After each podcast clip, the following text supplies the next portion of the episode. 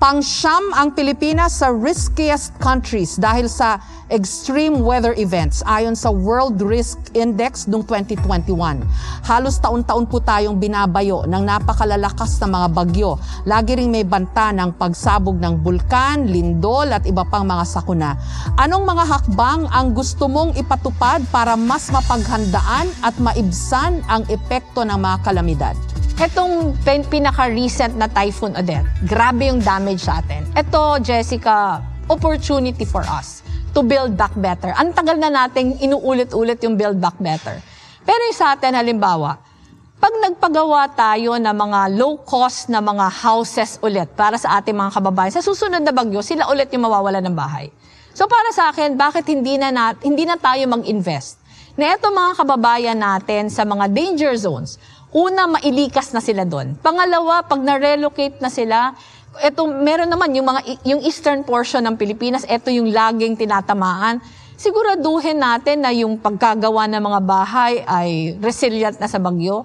Yung paggawa ng mga paaralan ay sinisiguro na natin at the same time nagagamit siya bilang evacuation centers. Yung paggawa ng mga paaralan, sinisiguro natin na pag dumating yung bagyo, hindi na siya masisira.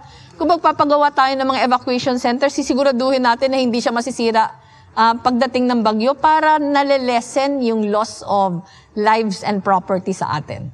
Kailangan po natin pangalagaan ang ating mga kap- kapaligiran.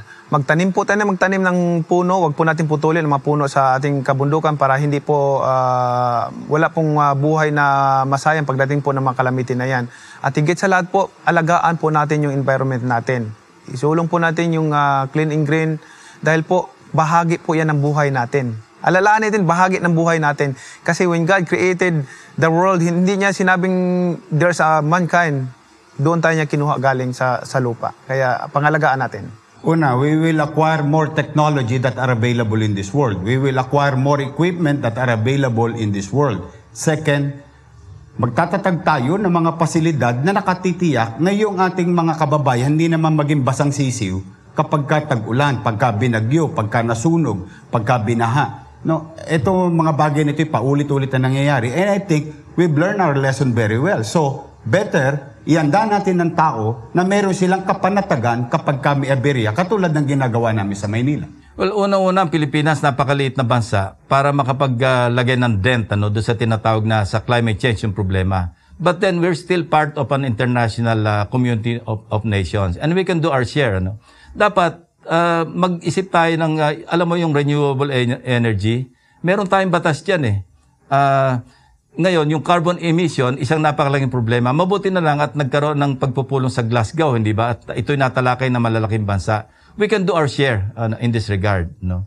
Yung kalamidad, dapat nakaredy tayo. Ang problema, maski yung kalamidad, pinagkakakitaan pa.